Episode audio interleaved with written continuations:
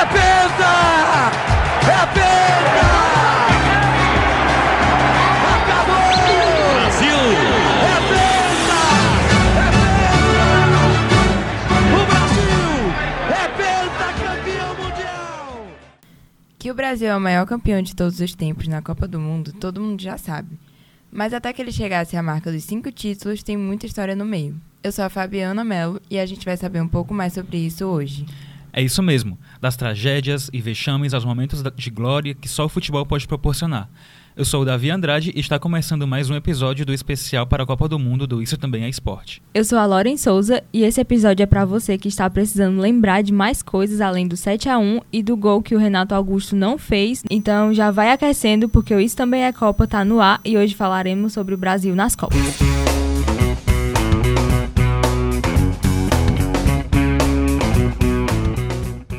Em 21 edições da Copa do Mundo, o Brasil conquistou cinco títulos, se tornando a maior campeã da competição. O que não quer dizer que tudo foi fácil. O Brasil teve que jogar muito para conseguir cada um dos títulos. Sim, hoje a seleção tem uma camisa pesada e uma reputação gigante, mas nem tudo é só felicidade na história do Brasil nas Copas.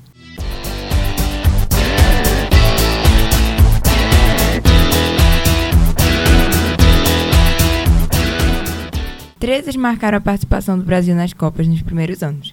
Em 1930 e 1934, teve uma rixa entre a Confederação Brasileira de Desportos, a CBD, entidade responsável pelo futebol aqui no Brasil, e a Associação Paulista de Esportes Atléticos, a APEA. A APEA acusava a CBD de beneficiar apenas os jogadores cariocas, e até que a CBD tinha um comportamento suspeito, interferindo na escalação e fazendo com que a maior parte dos jogadores escalados fossem cariocas. A falta de união do time acabou gerando os resultados tímidos das duas primeiras participações. Jogando apenas duas vezes em 1930, o Brasil terminou em sexto lugar. O resultado foi pior ainda na edição seguinte. Jogou apenas uma vez e já foi eliminado após a derrota. Em 1938, os ânimos entre a CBD e a APEA se acalmaram. O treinador, Ademar Pimenta, teve total liberdade para a escalação de quem quisesse para a terceira edição da Copa e desta vez a seleção teve um desempenho um pouco melhor. Chegamos às semifinais, mas perdemos para a Itália. Se serve de consolo, ficamos com o terceiro lugar após vitória sobre a Suécia. Essa edição teve outra coisa boa. O primeiro craque brasileiro a ser reconhecido no exterior, Leônidas da Silva, saiu da competição como artilheiro, com oito gols. A edição seguinte da Copa do Mundo, em 1950, foi no Brasil, após a Segunda Guerra Mundial impedir a realização das Copas em 42 e 46. A primeira vez do Brasil sediando uma Copa foi bem parecida com a segunda. Começou até bem, mas depois foi um desastre. Com uma campanha cheia de goleadas, o Brasil chegou à final precisando apenas de um empate para levar seu primeiro campeonato. Não havia preocupação com os uruguaios. O Maracanã lotado estava pronto para assistir o que seria histórico. De fato foi, mas não da forma que o Brasil esperava. O Brasil iniciou a partida ganhando, mas no segundo tempo o Uruguai marcou o gol de empate e faltando 10 minutos para o fim da partida, os uruguaios marcaram o gol da virada. Corre! Aproxima-se do gol do Brasil e atira! Gol! Uruguai! Guicha! Segundo gol do Uruguai! 2 a 1 ganha o Uruguai! O Maracanaço, como ficou conhecido esse episódio, foi tão traumático para a seleção brasileira que até a blusa mudou. De branca foi para a famosa amarelinha, e é desse período que vem o apelido da seleção canarinha. Em 1954, o Brasil foi até bem. Ganhou do México por 5 a 0 e empatou com a Iugoslávia por 1 a 1. E assim chegou às quartas de final, mas acabaram parando por aí ao enfrentarem a Hungria.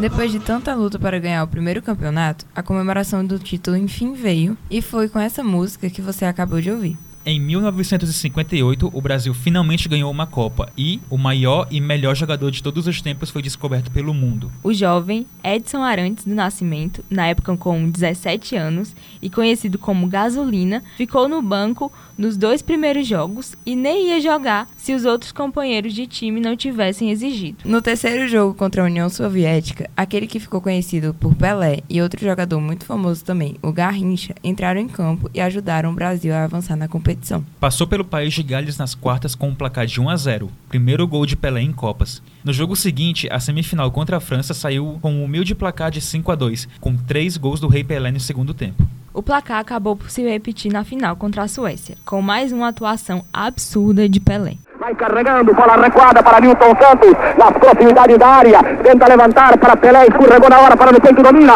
drible espetacularmente, vai tirar a tiro, gol! Para a próxima edição, a Copa de 1962 no Chile, todas as atenções estavam voltadas para o Pelé. E os ânimos e a empolgação da torcida também. Infelizmente, a participação do Rei nessa Copa foi curta. Após a estreia contra o México com uma vitória de 2 a 0, o Brasil perdeu seu craque em uma partida contra a Tchecoslováquia, que terminou com um empate sem gols. Pelé tinha sofrido uma lesão e a Copa para ele terminou ali. Mas o Rei era apenas um dos craques do time brasileiro. Outros nomes estavam lá para defender a seleção canarinha e um deles era Amarildo. Garoto Esperança, o nosso Amarildo, E ele não tremeu na base, chamou a responsabilidade para si e fez toda a diferença nos jogos daquela edição. E como ele mesmo diz, ele fazia tudo. Escuta só. Eu queria fazer tudo. Eu era atacante, eu era meio campo, eu era defensor, eu tinha que dar porrada lá atrás, no- é, defendendo, dava, levava. Toda essa garra para jogar fez Amarildo sair do Chile com um novo apelido, Possesso. E não é para menos, ele fez muito para o Brasil chegar na final e acabou ganhando também. Ele foi responsável pelos dois gols que deram a vitória de virada no jogo contra a Espanha. E na final, também fez um dos três gols que deram o segundo título do Brasil nas Copas. Já em 66, o que poderia ter sido tri para o Brasil não ocorreu. O azar do Brasil foi tão grande e não bastava ficar em um grupo com Hungria, Portugal e Bulgária, também perdemos o Pelé no primeiro jogo, contra a Bulgária. Até ganhamos o segundo, mas no terceiro, depois de mais uma série de ataques a Pelé, o craque teve uma contusão e o Brasil acabou perdendo e abandonou na competição ainda na primeira fase. a Pelé, que bola placar!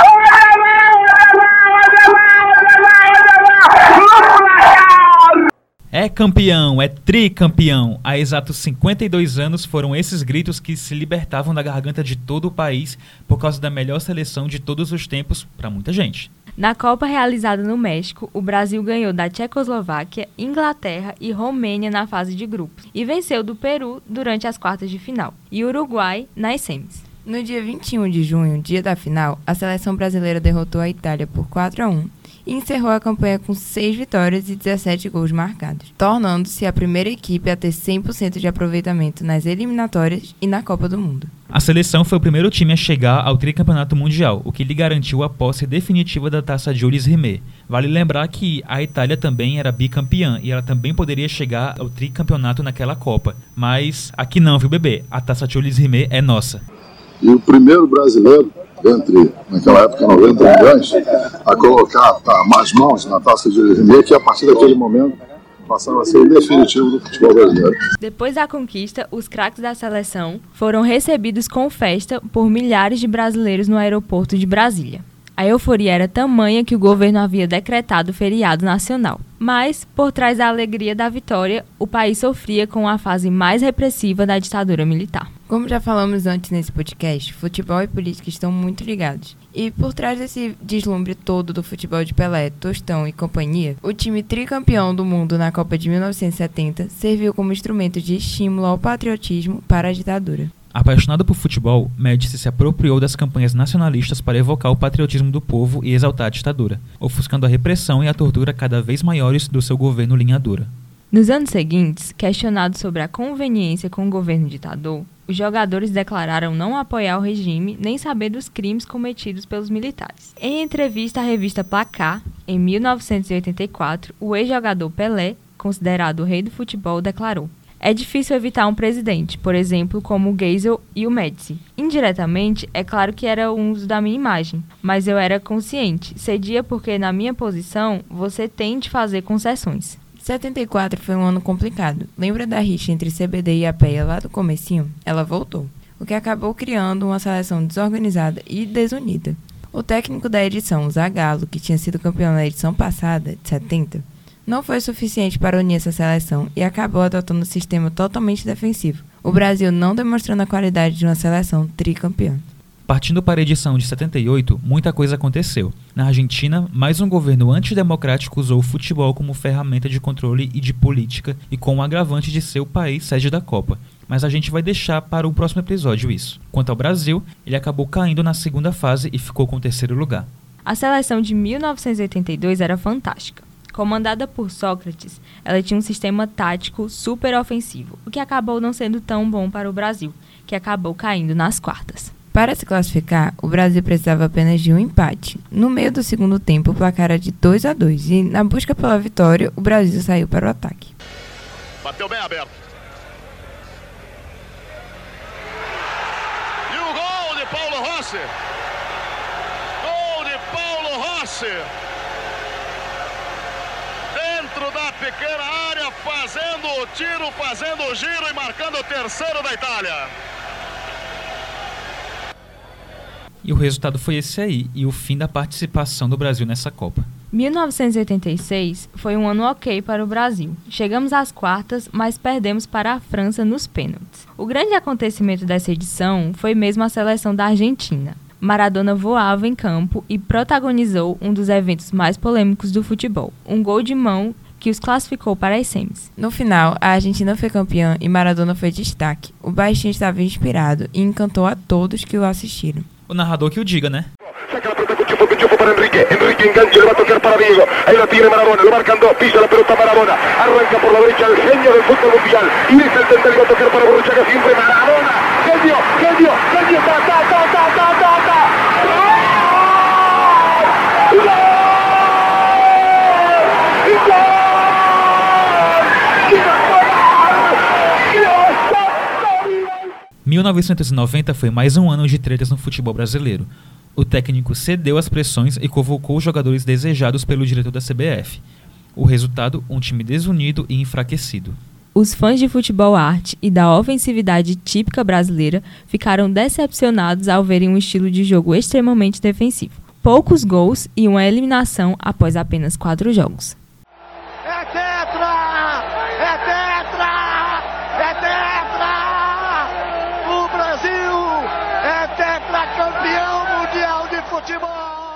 Sim, agora éramos tetra. Realizada nos Estados Unidos, a Copa de 1994, que garantiu o famoso tetra para a seleção, teve um jogo emocionante decidido nos pênaltis contra a Itália. Olha aí, a gente ganhando deles de novo. A disputa definiria quem seria o primeiro tetra e só deu o Brasil. Só um adendo aqui, essa foi a segunda vez que Itália e Brasil disputavam quem ia ser o maior campeão, que nem aconteceu no Tri, e o Brasil novamente saiu na- frente contra a Itália. Fazer é o quê, né? Brasil. É o Brasil.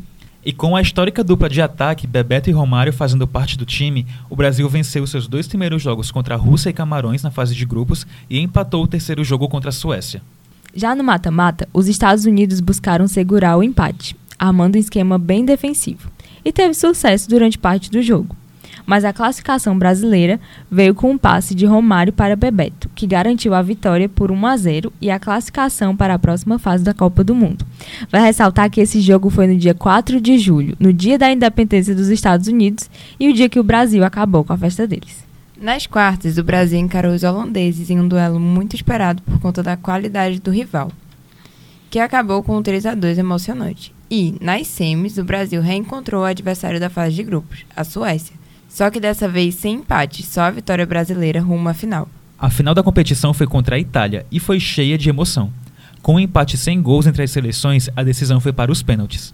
Com erros e acertos dos dois lados, o título foi decidido pelos pés de Baggio, um dos craques da seleção italiana. Vamos ver o Baggio, vamos ver o Baggio, vamos ver o Baggio.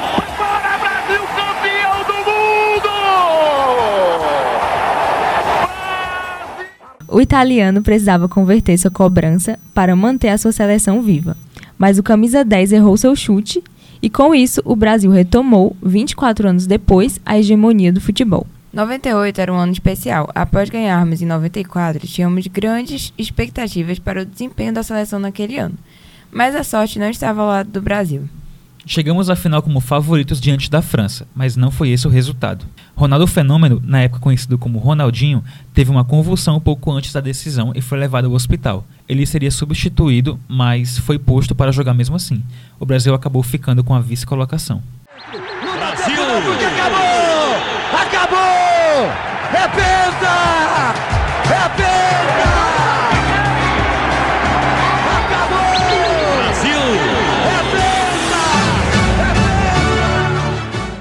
Isso mesmo que você acabou de ouvir. Há 20 anos, o Brasil conquistava seu pentacampeonato com uma campanha invicta. Esse título nos garantiu o que é mantido até hoje: ser a única seleção a ter cinco estrelas na camisa. A edição ficou marcada pela artilharia de Ronaldo Fenômeno, com oito gols em sete jogos. Só que não pense que, por todas essas conquistas, o título era fácil. Nós só conseguimos nos classificar para a Copa na penúltima rodada.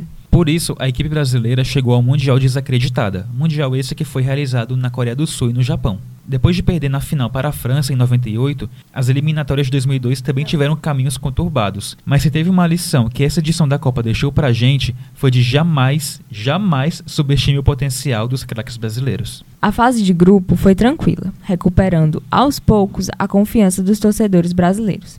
Ganhando da Turquia, China e Costa Rica, o time conseguiu se sentir fortalecido para o mata-mata. Enfrentando mais um teste de resistência no jogo contra a Bélgica, com o primeiro tempo marcado por tentativas de gol mal sucedidas, a conquista foi garantida com 2 a 0. Nas quartas, tivemos um jogo truncado contra a Inglaterra. Com uma virada graças aos gols de Rivaldo e Ronaldinho Gaúcho, o placar foi de 2 a 1 e conseguimos avançar. Na semifinal, a Turquia foi adversária outra vez e, novamente, a Canarinho venceu. Com o famoso gol de bico anotado por Ronaldo, o placar de 1 a 0 carimbou o passaporte para a decisão. Era então chegada a hora de uma final inédita na história das Copas do Mundo. A partida ficou marcada pelo equilíbrio físico da Alemanha e pela paciência brasileira de trabalhar a bola, na espera de pequenos espaços. Aos 22 minutos, Ronaldo Fenômeno abriu o placar e finalizou aos 32. Chegando na terceira final de Copa seguida, o Brasil dessa vez ganhava da Alemanha de 2 a 0 e permanecia com a hegemonia do futebol mundial.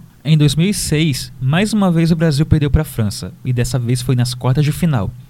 A falta de disciplina da seleção veio considerado um motivo para o desempenho fraco do time. A Copa seguinte, de 2010, foi marcada pela experimentação. Dunga, um dos jogadores que conquistaram o Tetra em 1994 e que nunca tinha sido técnico, assumiu a seleção. Na África do Sul, o Brasil foi até bem na fase de grupos e nas oitavas, mas caiu nas quartas diante da Holanda. 2014 não precisa nem de comentário, porque você provavelmente lembra.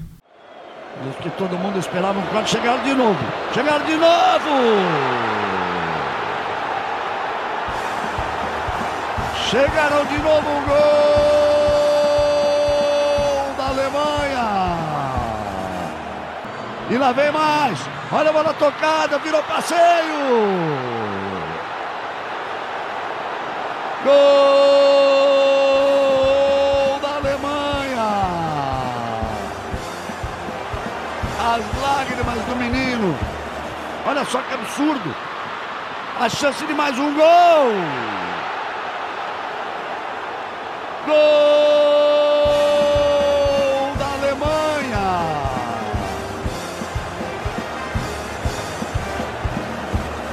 Toma-se o caminho do maior vexame brasileiro.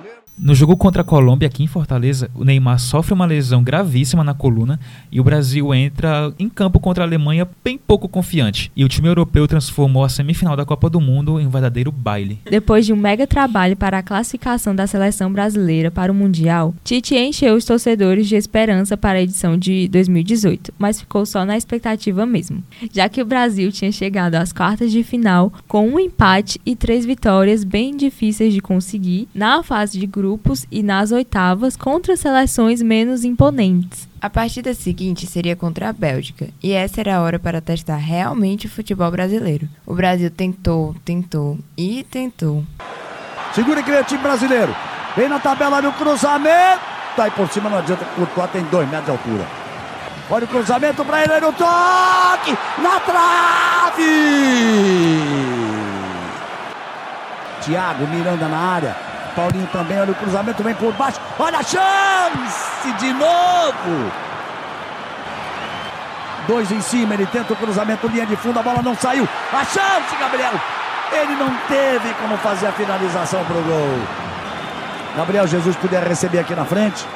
Coutinho tenta o lançamento, falta nele. Ô, seu juiz. Pode isso não? Aí a chance, a bola batida pro gol. Por baixo, Courtois cai para fazer a defesa. Mas acabou que ficamos por ali mesmo. E ainda tem gente que tem pesadelos com todas as bolas que o Courtois defendeu.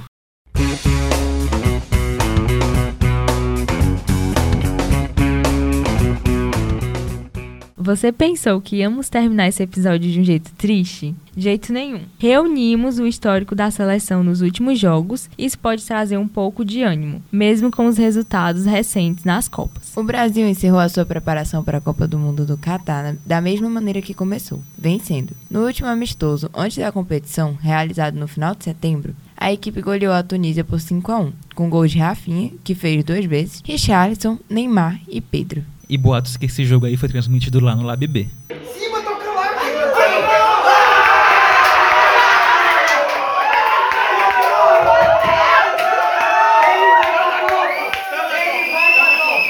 E assim dá para perceber a animação de todo mundo por aqui. Com a vitória, Tite, atual técnico da seleção, conseguiu a 57ª vitória sobre seu comando. Além disso, dos oito jogos disputados no ano, o Brasil venceu sete e empatou apenas uma vez com o Equador, pelas eliminatórias.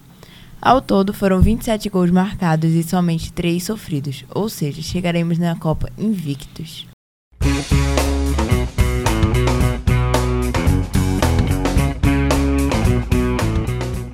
E chegamos ao fim de mais um episódio do nosso podcast. Depois de tudo isso que a gente falou, já dá para chegar bem preparado e bem animado no primeiro churrasco para ver os jogos. Nosso muito obrigada para você que ouviu até aqui no finalzinho. Próxima semana tem mais e não dá para perder. Esse episódio foi realizado com áudios do Esporte Interativo, TV Cultura, TV Globo e músicas do Jackson do Pandeiro. O roteiro foi escrito por Fabiana Mello e Lauren Carolinha, que também fez a edição.